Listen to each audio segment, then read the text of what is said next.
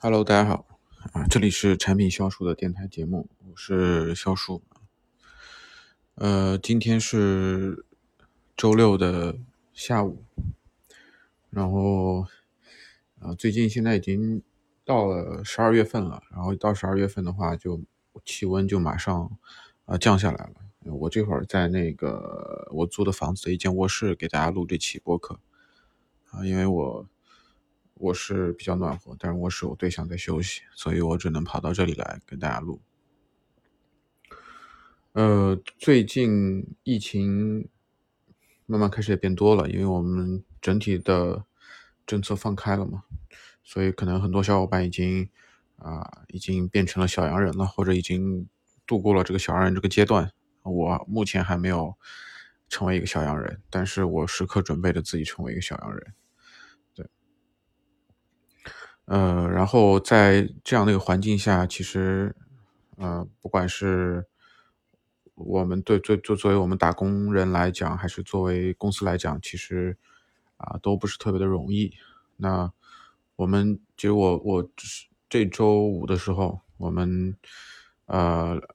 老板然后组织我们开了一个算是季度会吧，但其实我们很少开季度会。就上次开季度会的时候，第三季度的时候就裁了一波人，我们总共四十一个人，裁了十一个人。然后这次开季度会的时候，其实就通知我们，就是年终奖没有了。啊，年终奖没有意味着什么呢？意味着其实很多小伙伴知道做互联网的很多的收入啊，其实或者是很多的这个呃，就最后能攒下来的所谓的攒下来的钱，其实很多都是年终奖，对吧？你发个两三个月工资，当然我们年终奖没有多少。多少工资？我们年终奖有一个月工资，然后最后就靠着这些年终奖，对不对？然后每年攒点钱啊，所以今年很惨，不管是作为打工人还是作为公司。但其实你从公司的角度，其实我还是很能理解，就是我现在所在的这家公司啊，目前为什么说他这个年终奖可能要拖后发啊，延后发，也不是说不是说不发啊，呃，对于一些。比如说创业公司来讲吧，就是我现在就在的一家公司就属于创业公司。其实作为一个创业公司来讲的话，嗯，本身创业公司是属于那种呃，就是怎么说呢，是这个商业模式，就是公司所经营的这个业务啊，所谓的业务就是商业模式。这个商业模式其实还是在一个待验证的阶段啊，可能有些很多就绝大部分创业公司吧，他们其实在前期的时候根本上是没有盈利的，那可能有一些。业务业务的一些往来啊，可能有一些收入，但是收入完完全全 cover 不了它的支出，所以很多创业公司需要融资嘛。那我我我我所在的这家公司的话，其实也现在目前到 A 加轮了，但它其实它的收入完完没有 cover 掉啊这种支出，所以它必须得融资。呃，所以之前裁了一波，裁了十一个人左右的话，其实嗯，整体来说就相当于，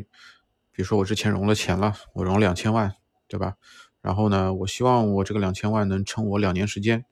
我靠我这两年时间来去验证我的这个产品是不是能够跟市场的需求匹配啊？那如果说，那员工肯定是一个，就是作为互联网公司来讲，或者是很多的这种呃 IT 的企业来讲的话，员工其实它是一个最大的一个支出，一个人可能要啊，就是每个月可能要两三万的两三万的成本，对吧？那这样的，在这样的情况下的话，如果说他能够去削减一些人员的成本，那意味着他靠这些这些钱能够去支撑他更长的时间，也意味着他能有更多的时间去验证，啊，去试错，然后有更大的能够提能够去提升更多的这个这个这个概率去说能够去获得成功啊。所以其实创业公司真的挺难的。那对于我们打工人而言的话，就 对于我们来说的话，损失可能就是。呃，就钱嘛，对吧？几个月的工资，几万块钱啊。但是对于公司来讲的话，可能在这几能撑再撑个几个月的时间，可能这几个月时间就会出现一些转机啊。但是我们其实，其实我自己觉得，就像类似于这种事情的话，我觉得其实我们还是对于我来讲，我会把这个呃视角会拉长一点。其实就是如果说，假如说。作为一个创业公司，它真的能未来能够去啊把自己的业务做大啊，能够得到市场的这个认可，那其实对于我们早期加入这个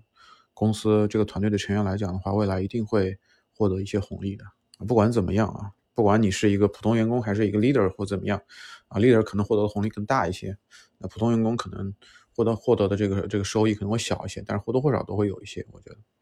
所以我们不能，也不能说我们把目光看得很短浅，我就就觉得啊，之前说好的对吧，多少多少薪。然后到最后没有没有兑现，那我觉得这这这这件事情确实挺难受，但是想想看，我觉得也 OK。对，毕竟现在真的谁都不容易。嗯，所以我也希望就是，呃，现在政策放开之后，我也希望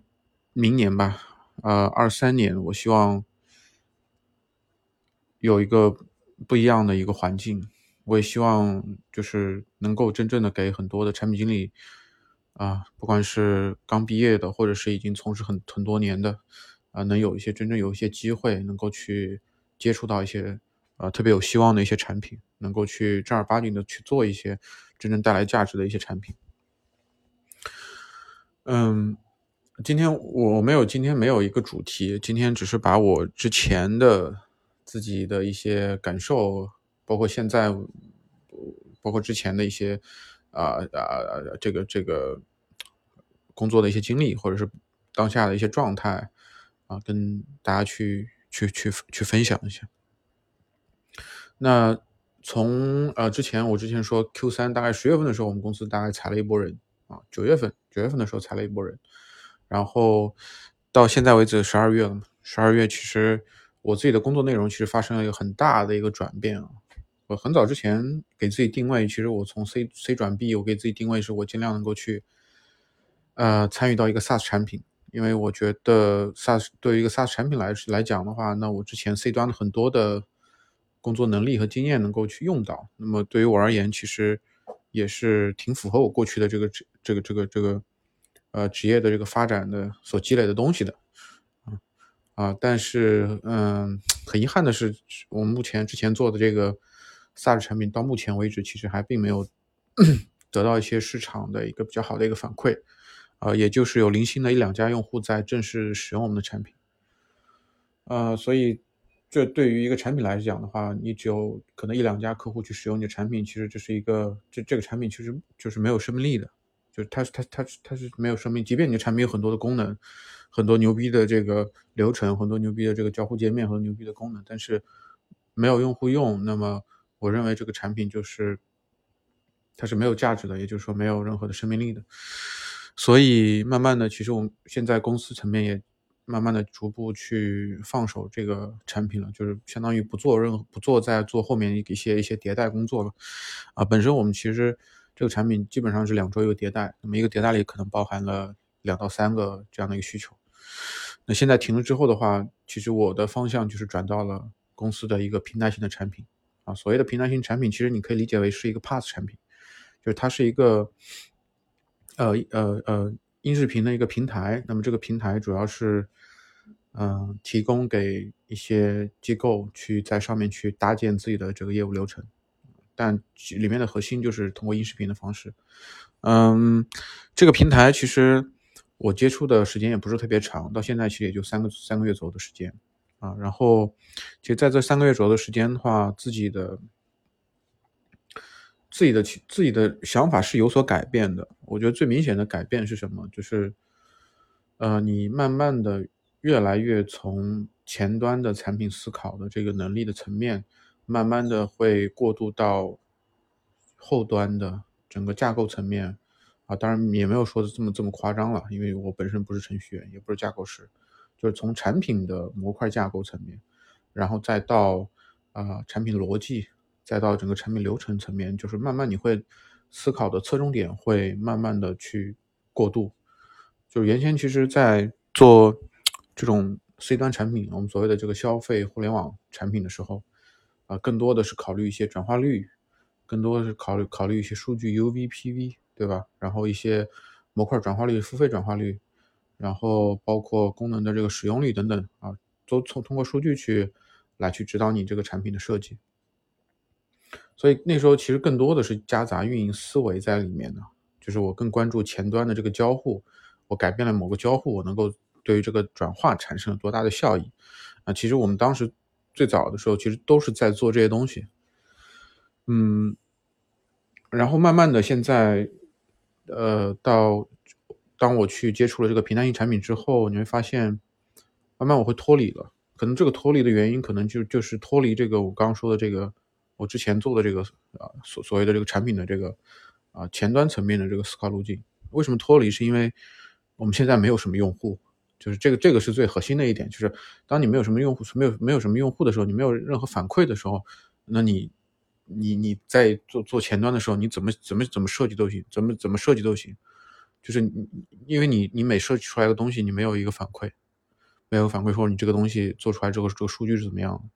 所以现在很多时候就是呃纯逻辑层面的，就是说我们为什么要做这个功能？然后，呃，就是做这个功能，我们需要去，呃，这里面的影响、影响、影响、影响范围有哪些？然后，呃，我们解决的是一个什么样的实际问题？啊，已经现在就完完全全已经到了这个过渡到这个地方，所以你可以看到这两个这两个东西其实，啊，不能说我。就是说，我当我现在做了这个东西，做了这个平台 Pass 型的产品之后的话，完全不考虑这个用户层面的交互的体验或者怎么样，但也会考虑，但是你会发现这个考虑的占比会很少很低。嗯，所以现在慢慢的给我了另外一个，我逐渐产生另外一个想法是什么呢？我不知道这个想法是对还是错。我是我的想法是觉得，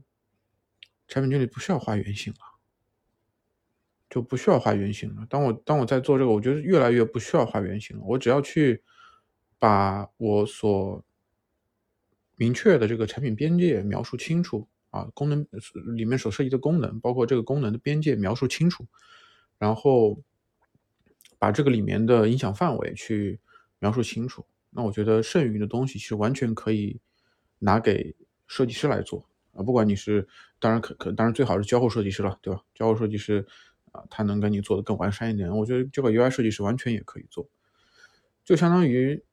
你的逻辑是是是固定的。当你你就做一个产品，你就要把这个逻辑流程去确定出来。你的前端层面的东，前端呈现的东西其实是是五花八门的，就是你每个人有每个人不同的呃，就是设计方法。啊，但其实每个设计方法里面包含的背后的逻辑，它一定是是是是是是产品需要去定义的，一定是产品需要去定义的。所以我越来越有这个想法。那么当我有这个想法的时候，我在想，哎，我是不是又有一些提升了？就原先我当我原先，因为在我印象中，原先我觉得，哎，做一个产品经理不画原型，我觉得这个这个产品是不够专业啊。但是我越来越觉得，呃，到了某一个阶段。我觉得是应该去脱离原型了，就是作为一个，我觉得不不不是说，啊不是说也不是说就是脱离原型是是一个什么样，就是你你现在是到达了某个程度，你必须脱离原型，而是我我我这个背后想要去表达的这个意思就是说，应该把更多的时间去就是聚焦在呃逻辑层面的东西，逻辑层面东西有哪些？比如说，比如说。啊，你怎么样去定义你这个你所做的这个功能？你你那你你的定义意味着啊，你的这个这个功能这个模块的边界在哪里？就比方说，当我定义这个模块，比如说它是一个呃呃呼叫记录，对吧？那我就是把一些所谓的呼叫成功和呼叫失败的所有的数据，我都要呈现在这个模块里面。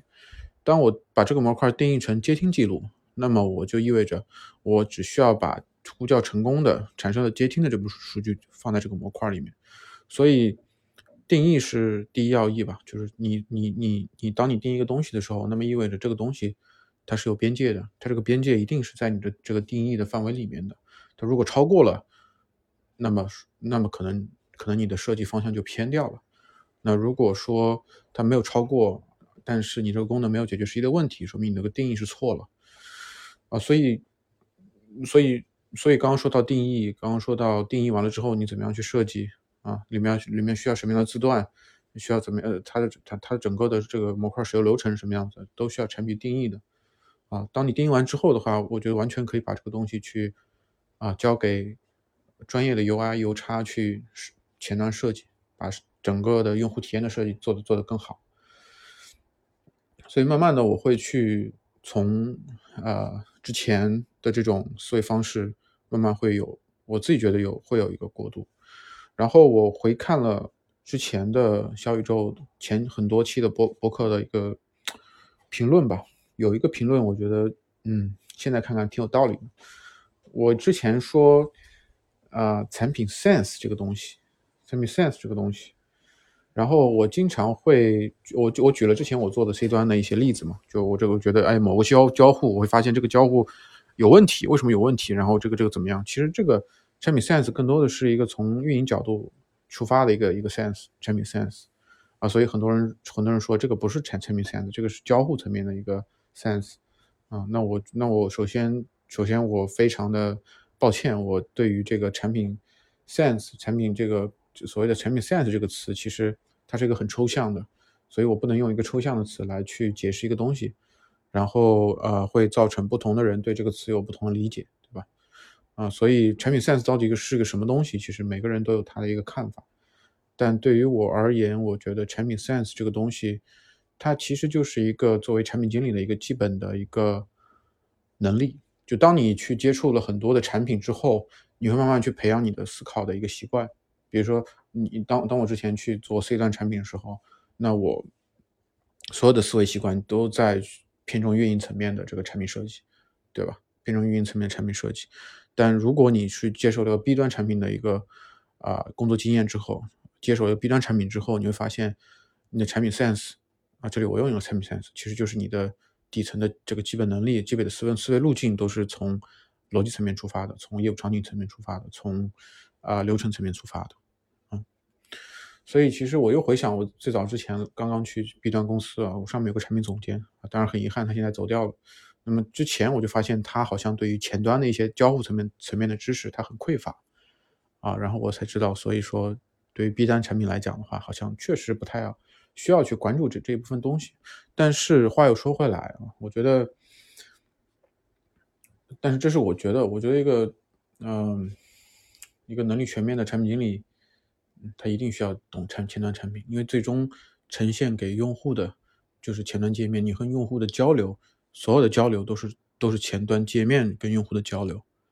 交用户不管你的底层设计什么样子，你的逻辑什么样子，所有的交交互都是前端界面的交互。所以底层逻辑是一个基础，交互就是一个媒介，就前端的交互就是跟用户对话的一个媒介。所以这两个东西缺一不可。所以我我认为一个专业的产品经理，这两个东西。这两个层面的基本功一定是要非常非常的扎实的，嗯，然后这个我觉得还是需要一些时间去去沉淀，嗯，因为我对象也是产品经理，然后我们经常会，呃，也不是经常，偶尔会聊一些话题，啊，他会从他的层面去理解某一个事情，我会从我的层面去理解我理解某个事情，我发现我们的。思考路径、思考方方方式还是不同，啊，然后，然后我发现他其实，嗯，我觉得在我的这种感觉下，嗯，他已经有一年多了嘛，他我觉得还是需要有一段时间去沉淀，把他的这个整个的产品思维的习惯去养成。当然，我不是说我我有我有多我我比他怎么怎么样，因为本身我的做产品的时长时间就比他多很多，对。那么我我相信绝大部分的。产品新人在在一定时间过后，他慢慢就会养成这个思维习惯的。当然，这个背后可能也会有些呃不不同的因素，比如说有些人他可能接触到一些，嗯，刚开始毕业的时候就会接触到一些高的用户量的一些产品，高用户量的产品啊，比如说每天的这个日活可能就是大几十万的、上百万的这个日活，那上千万甚至甚至上亿的日活，那这种。呃，产品的话，绝对是它的成长会会会会很快，因为它的它的反馈是正确的，它的反馈它一直会接收到反馈，它通过反馈来调整自己的行为，它调整自己的自己的思维方式，包括周围的人等等，都都会影响到他。所以，对于这这部分同学来说，他的成长会非常快。但是有些同学可能刚开始并没有一些很好的一个项目的机会，但是。总归你越往上走，你的这个能接触到好的项目的概率会越来越大，所以它也会慢慢会形成这样的一个，呃思维方法。嗯，然后说到说到我跟我对象上周去呃就之前去讨论的一个话题啊，这个话题其实我也想跟大家分享一下，就是我先抛一下自己的观点吧，就是我认为，嗯，我们很多时候都是从自身的能力出发去做一个事儿，然而不是从真正站在用户的。需求出发去做一个事儿，就这这个是我们，我觉得这是一个，这是一个，这是一个怎么说呢？这是一个，这是一个事实。无论是个人还是公司层面，我觉得都会很多时候会就会犯这个错误，就他会找自己的擅长能力点，然后在这个能力点上做的很牛很牛叉啊，但是他没有去呃。真正的能够关注到需求点在哪里，呃，所所所以，其实我觉得在嗯，资本它资本这个东西，我觉得并不是一个啊是一个好东西。为什么说呢？就是当你在有很多很多资本的时候，啊，你会不断的去啊从自己能力出发去尝试很多的东西，但是你尝试的时候，其实你并没有发觉真正的痛点在哪里。啊，这就是资本对于我觉得对于一个创业者或者对一家公司来说的话，啊，特别不好的地方。当然，呃，你你没有资本，你就你就不可能去去去去经营下去，啊，所以我觉得反过来讲，就是你没有资本不可能经营下去，对吧？那这个这个很重要。但是我觉得其实你像从我刚刚说的，从用户的需求角度出发的话，那些纯粹的商人，就是我纯粹的卖买货卖货这些商人，我觉得他他们其实是对用户的需求的抓的这个。这个这个是最敏锐的，最最最敏锐的。对，现在反而现在资本的市场的这个，呃，这个这个商业活动啊，比较，呃，怎么说呢？比较，嗯，比较频繁之后的话，反而会人们会弱化这个这个这个这个这这个这这一点，就是我们要从这个用户的这个需求角度出发。当然，这个这个观念其实大家都很好理解，我觉得大家都都会认同这个观念，但是真正能够做到的，我觉得。就是很少，很多时候就会犯这样的错误啊！包括我之前去参加一个叫 Amazon 的那个工作坊，其实我们也是强调的从用户需求角度出发，也提到了这一点。大家都知道这个这这这个这这个东西，但是很多时候我们就会从自己的优势角度去出发。就包括其实，比如说我我现在是个产品经理，然后然后当我去发现，哎，我发现市市场上有一个机会，我觉得这个机会是我可以去有资源有能力去尝试的。但是呢，就要抛掉我原来老本行产品经理啊，就我现在做的产品经理，每个月有固定的收入。我一旦抛掉了，我收入都没有了。那这个时候就是你会想啊，那我还是在产品经理这条路上越来越精进嘛。但是如果有一天真的市场它不需要产品经理了，那你这时候你你之前积累的很多很多的能力和本事，其实都都是没有用的。所以这这一点就就一直一直在提醒我，就是说一定要从需求出发，你要看到。市场上的需求是什么？然后你想办法去满足它，这个是正确的一个思路，而不是说你按照自己的能力的点去出发，然后不断的精进，但是到最后发现没人会需要你这个能力。嗯，所以这个我想跟大家去分享的很关键的一点。然后最近我发现了一个，我觉得，呃。我觉得一个特别大的一个痛点啊，我不知道大家有没有这个痛点，就是我是一个 Mac 笔记本的用户，那么我经常在公司的时候，我会连一个外接显示屏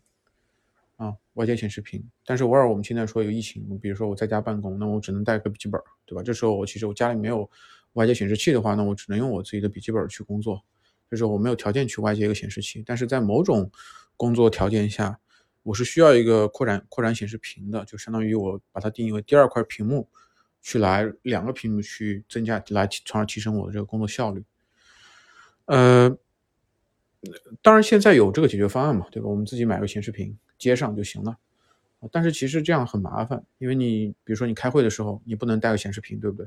然后你在家的时候你也不能带个显示屏。那这样的话，在某种条件下你就不能用双屏来提升自己的这个工作效率。所以，我这个时候讲，为什么现在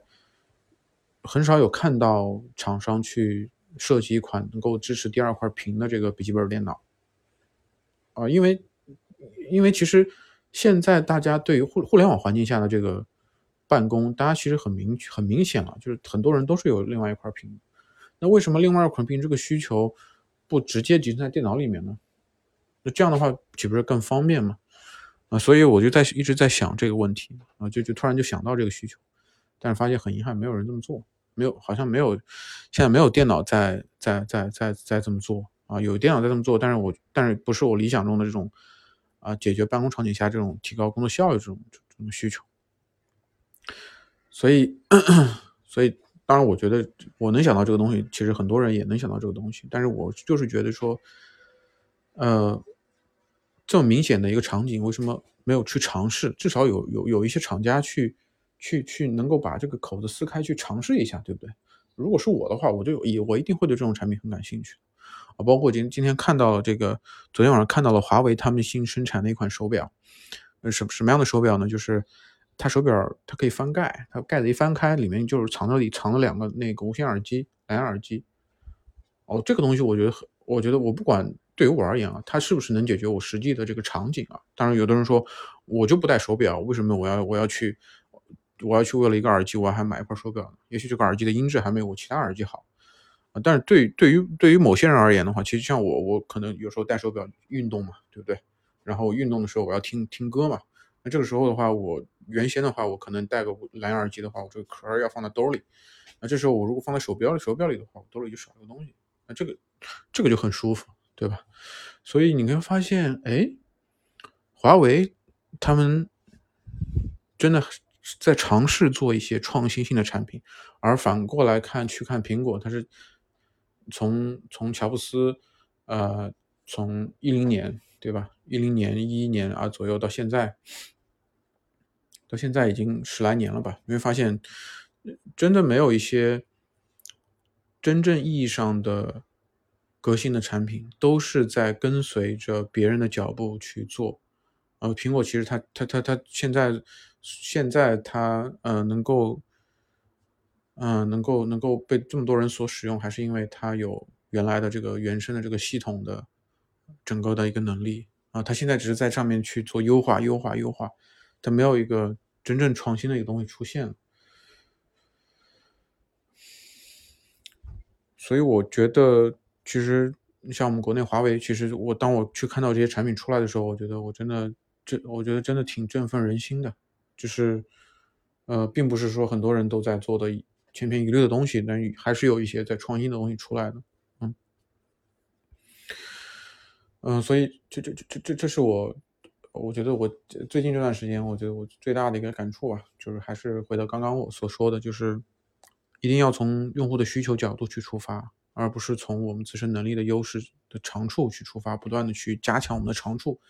到最后可能，OK，你这个长处可能没有任何任何的人可能需要希望你去去去去去做。其实我其实我其实我需需需求，其实我们现在公我们公司其实现在目前处于这样这样的一个情况下啊，想要把这个东西做得很大，做一个做一个这个平台啊，但是。要知道，平台这个东西其实它是一个很虚的东西，因为它平台这个东西，它起初的时候它很难解决真正的问题，它很难解决一个一个实际的问题啊，因为它是个平台，对不对？你说，你说我就是我就做一个功能，我就解决某个场景下的一个问题，慢慢的我才从这个功能出发，哎，慢慢的它演化成了一个平台，我觉得这是一个这是一个正确的路径，而不是说我一下一一下一一下子我一上来我就就要去做一个平台。啊，然后你这个平台做可能做了之后，可能有些东西还可能跟跟某些场景对不上的，你要去改造，我觉得这个成本还是挺大的。所以，我我也想去呃抛出这个想法跟大家分享一下，就是所以说，假定说未来有机会去做一件事情，那么我一定是从一个很小的点去去做的，我不不把它这个事儿想得很大。我就从一个很小的点去解决这个需求，哎，我解决了这个需求，我再解决一个需求，我解决一个需求，我再解决一个需求，我解决需求再解决一个需求，就这样慢慢慢慢一步一步迭代，到最后它可能就是一个平台了，它可能就是一个很大的一个东西，啊啊，当然我也不能说有的人可能，呃，运气好，对吧？我一下子就就就就把它设想的很大，哎，结果慢慢做的，哎，确实他有这个，呃，这个这个这个能力，慢慢把它做大了。但是我觉得，我认为正确的路径就是从一个小点开始做起，没有必要。当时想的这么大，所以这是我的一个呃想法吧，嗯，呃，那这段时间也一直在做这个类似于一个 Pass 平台嘛，然后其实呃未来有很多的不确定因素，但是我还是对我们现在公司的呃技术研发能力还是很很有信心的。我觉得真的研发的嗯技术研发能力还是很强很强的，但是你光有研发能力，这是我远远不够的，因为创业它首先是需要你要捉住一个很明确的一个需求。啊，就是抓住一个很明确的一个需求，这个需求可能如果再激进一点的话，这个需求可能没有没有别人验证过，那么这时候就需要你来去验证啊。那么这个时候就是他的他确实是很辛苦的，所以我也非常能够理解啊，我们现在的呃这个创始人，我觉得确实挺难的。那我也希望在未来的一年、两年、三年啊，我也希望。慢慢的能够真的能够实际的能够解决啊很多很多的问题，然后慢慢的能够成长成一个真正的我们所谓的视频原生的一个啊平台型的产品啊。那么到那时候，嗯嗯，可能呃又是不一样的啊感觉了。那我也会在，我也会去跟大家去分分分享吧。对，好，那这期节目就到这里，那我们下期节目再见，大家拜拜。